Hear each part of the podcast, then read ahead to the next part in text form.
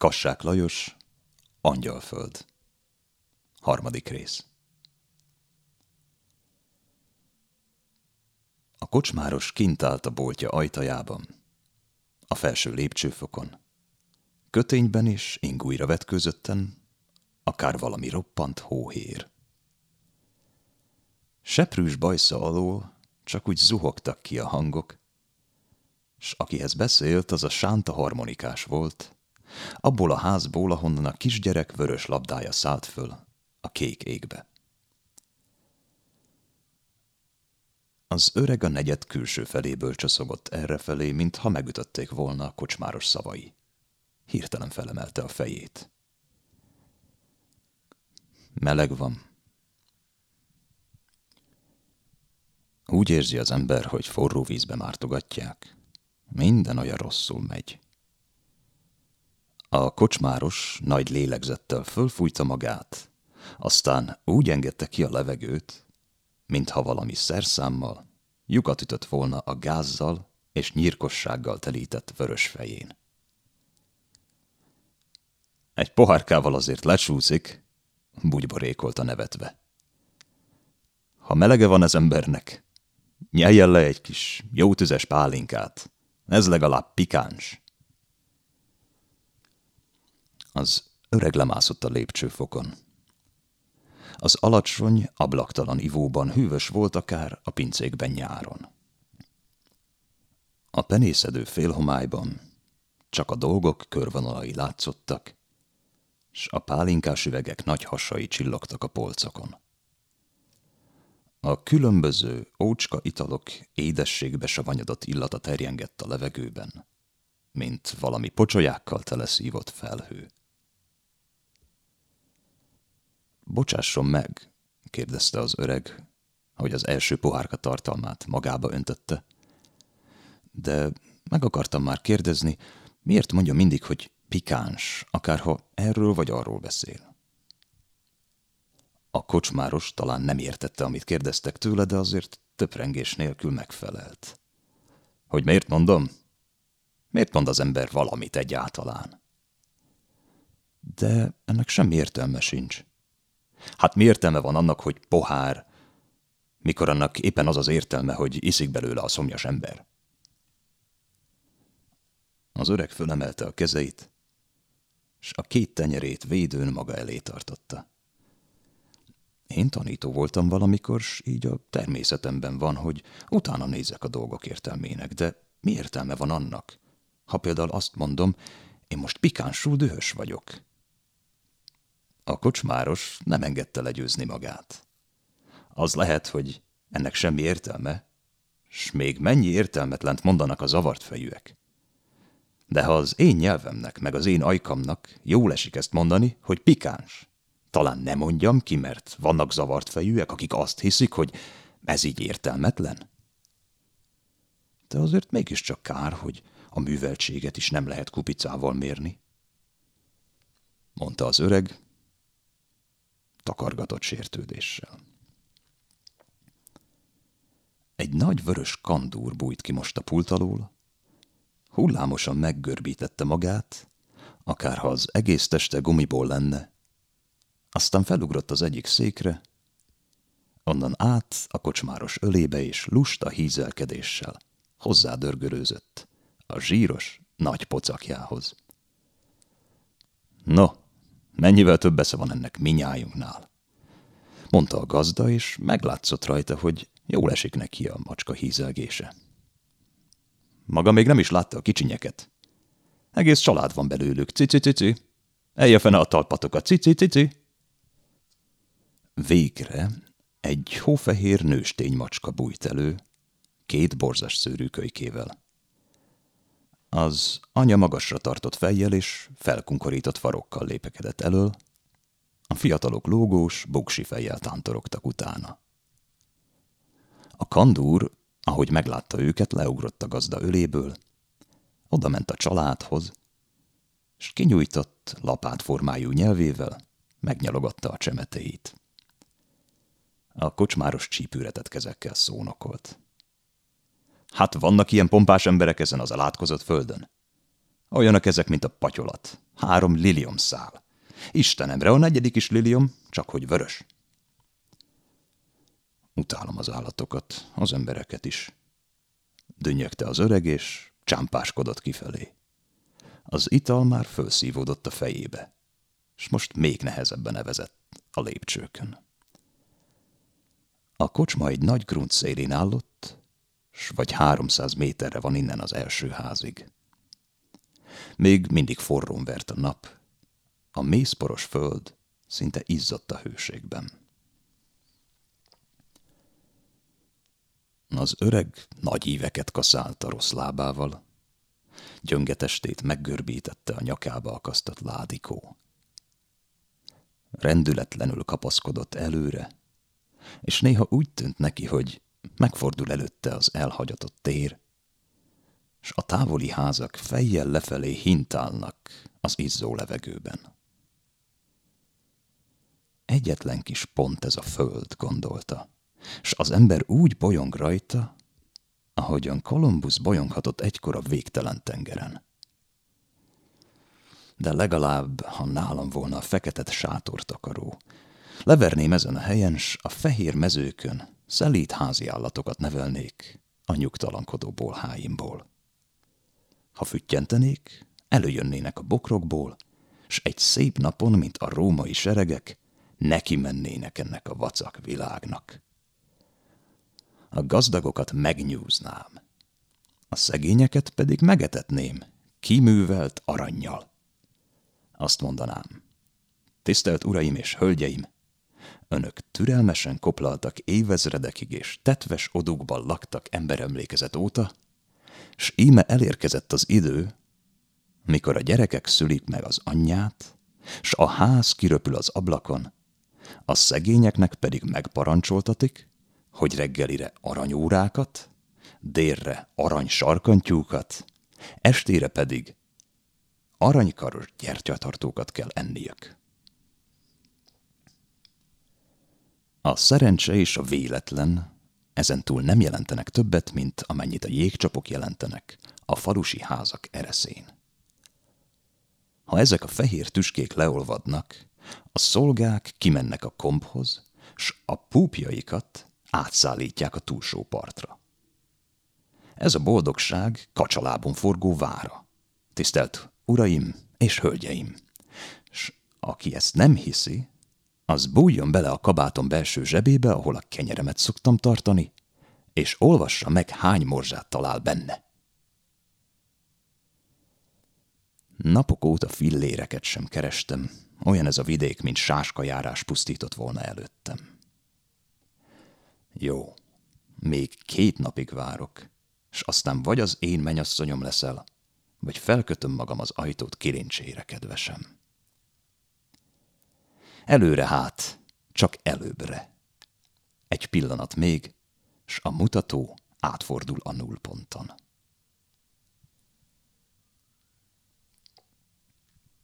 A grundon túl egy kétemeletes házzal kezdődött az utca.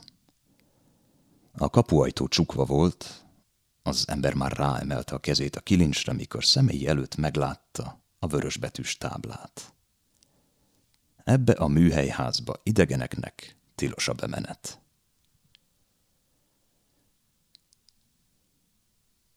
Hirtelen düvel belerúgott a kapuba. Robbanjatok föl! Morogtas az egész testében lebírhatatlanul megremegett. Fáradt és ideges volt. Alig tudta tartani magát a lábain. Néhány gyerek szivárgott ki a szomszéd kapuk alól, és bámulón körülsereglették. Kielégítetlen dühében nekik szeretett volna ugrani, de ismerte ezeknek a gyerekeknek a természetét. Ha rájuk szólna, azoknak is felszakadna a nyelvük, s valósággal agyoncsipkednék a durva, lecsillapíthatatlanul csúfolkodásaikkal. Kutyák ezek mind, mondta a gyerekek felé, s csak a fejével biccentett a kapura. Ki hallgatja meg itt a szegény öreg embert? Kenje be a kilincset, tanácsolták a gyerekek kórusban. Legalább dühösek lesznek, ha kijönnek. Az ember csak legyintett, és megindult a másik kapu felé. Az emeletes udvarban kongtak a hangok, mint valami üres veremben. A harmonikázó emberke csak egy zümmögő, fekete légy volt ebben az ürességben. Előbb vidám, modern dalokat játszott, aztán rátért a slágerre. Kinyújtotta, s megint összezsugorította a jajgató harmonikát. Valami régi bányászinduló akkordjai tévejektek fel a sárga falak között. Terhet cipeltek magukkal ezek a hangok, s talán fájdalmas emberszíveket is, letört sorsokat és reménytelen reményeket a nehéz föld alól. Aki nem ismeri az élet szomorú hétköznapjait, s most véletlenül meghallaná ezt a dalt, úgy, ahogy ez az elnyomorodott emberke teleszájjal énekli, azt hihetné, a magasságok és mélységek összeborulása ez, az ég kékje és a föld alá gyökerek csírázása, a szülés fájdalma és a meghalás rémülete. Én mondom, a teljes mindenség harsogott ki ezekből a hangokból, s a lakások ajtajai mind csukva maradtak. Az ember reménykedőn fölmeresztette a szemét, és várt. Várt az együgyű állatok türelmével. Aztán a ládikóba dugta a harmonikát, s anélkül, hogy följajdult volna, átment a másik házba. Hol és hogyan fogja meg a dolgot, hogy ne kellessen megint fillér nélkül hazamennie? A kisgyerekre gondolt, akinek megígérte a labdát s aki napok óta várja őt haza a labdával. Meg lesz, erősködött magában az öreg. Elviszem a labdát a szegény kisgyereknek, és gyötörte a vén hangszerszámot, s a bányászok panaszai és reményei megint odakúztak a csukott ajtók elé. Rázörgettek a megáltalkodottan söket emberekre, és az ajtók megint sukva maradtak és az embereknek sem nyíltak meg a bezápult füleik. S a gyötrődő öreg most letette a harmonikáját, odaállt az udvar közepére, és egyszerűen így kezdett beszélni. Kérem a tisztelt ház urait és nagyságáit, szenteljenek egy pillanatot a következő történet meghallgatására, amit most el akarok mondani az igen tisztelt ház lakóinak. Apáknak, anyáknak és gyerekeknek egyaránt érdemes ezt a történetet meghallgatni. Mert hiszen ez a történet nem rólam, a vén patkányról szól, hanem egy kisgyerekről, aki még olyan szent és ártatlan, mint a ma született bárány, s aki már is megcsalatott ebben az életben. Tisztelt urak és jószívű nagyságák! És szónokolt kemény hangon és mégis megnyerő rafinériákkal, s anélkül, hogy Pontosan tudta volna, mit beszél. Elmondta a kisgyerekkel történt labda históriát, s az emberek, akik az énekről és a muzsikáról már tudták, hogy azok nem egyebek közönséges kódulásnál, kinyitották az ajtóikat, s előre jöttek, hogy meghallgassák a szónokló idegent. Segítsenek nekem, hogy az égbe szállt labdája helyett vihessek neki egy másikat, mert azon a napon, egy tüske törött bele az ő kis szívébe. Azóta bizonyára rosszak az álmai, és megkeseredik a falat a szájában, ha reggel enni kezd. És egy öreg asszony az első emeleten a köténye alá nyúlt, és az ember elé dobott egy fehér pénzdarabot. Vegye meg hát annak a kis takonynak, kiáltott le a magasból. A hangja repetten szétesett a levegőben, s mint valami varázslat, az egész házat megfogta. Kopogtak a pénzek lefelé, s az öregember nagy bakugrásokkal dolgozott az udvar fenekén. Köszönöm alássan, mondta. Köszönöm alássan. Úgy lépett ki a kapun, mint aki Isten országában járt az előző pillanatban. Alkonyodott, szürke pára szállt az utcák fölött, s könnyű ruhákban végtelen karavánok vándoroltak fönt az égi mezőkön. A gyárakból kiömlött füstnek már csak a szagát lehetett érezni. A sötét gomolyagok testetlenül szétfoszlottak a magasban. Hangokkal és népekkel volt tele az utca. Nevetgélő, kimosakodott lányok gyülekeztek össze a kapuk elé, s az üres telkeken, akár az istránkból szabadult csikók, futkároztak és játszottak a fiatal munkás legények. Minden harmadik, negyedik házban nyitva volt a kocsmajtó, bent a mélyben cigányok muzsikáltak, a hegedűk és flóták kiáltásai kicsavarodtak az utcára, mint a lepkék, rászálltak a lányok mezítelenül hagyott karjaira, s mint a dugóhúzók, belecsavarodtak az italra szomjas emberek füleibe. S a csámpás öregembernek is kinyíltak a fülei, s a nedves szemei elbámultak a megfoghatatlan látomásokon. Por és füst, könny és verejték ez a föld, s egy napon valaki, férfi vagy nő, csupasz tenyerén, kivirágzik a nagy, vörös rózsa. Megfertőzhetetlen hullámokban száll fölöttünk az illat, fölöttünk, akiket elhajszoltak a körutak ívlámpái alól, s akiket lekötöztek a könyörtelen munkapadokhoz, ércet és gabonát préselnek belőlünk. S ha föllobog bennünk az élet értelme, kitekerik a csigolyánkat, levágják a fejünket, és átjukasztják a szívünket. Az öregember hazafelé ballagott. Bekukkantott a boltokba, és kereste a vörös hasú ballonokat. Nincs, nincs. Itt sincs és ott sincs.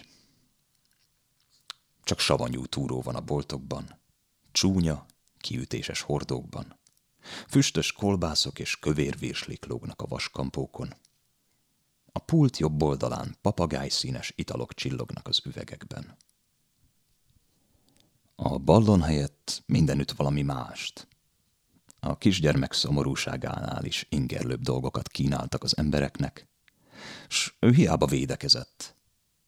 Mint valami nagy, mérges ormányú legyek rászálltak a kísértések, és beoltották a jó szándékai ellen. Éjség és szomjúság kavargott a gyomrában, a kocsmák ajtajai úgy tárulkoztak előtte, mintha csak éppen az ő belépésére várnának. Menjen át a ligetbe, ajánlotta neki valaki. Ott árulnak ilyen bolondságokat. Lemondóan csavargatta a fejét. Hogyan indulhatnék el ilyenkor az én rossz lábaimmal? Látta, hogy éppen egy ismerőse mászik fel az egyik kocsma elkoptatott falépcsőin. Gondolkodás nélkül ő is neki lódult. Mint aki már pillanatig se bírja ki égető szomjúságát.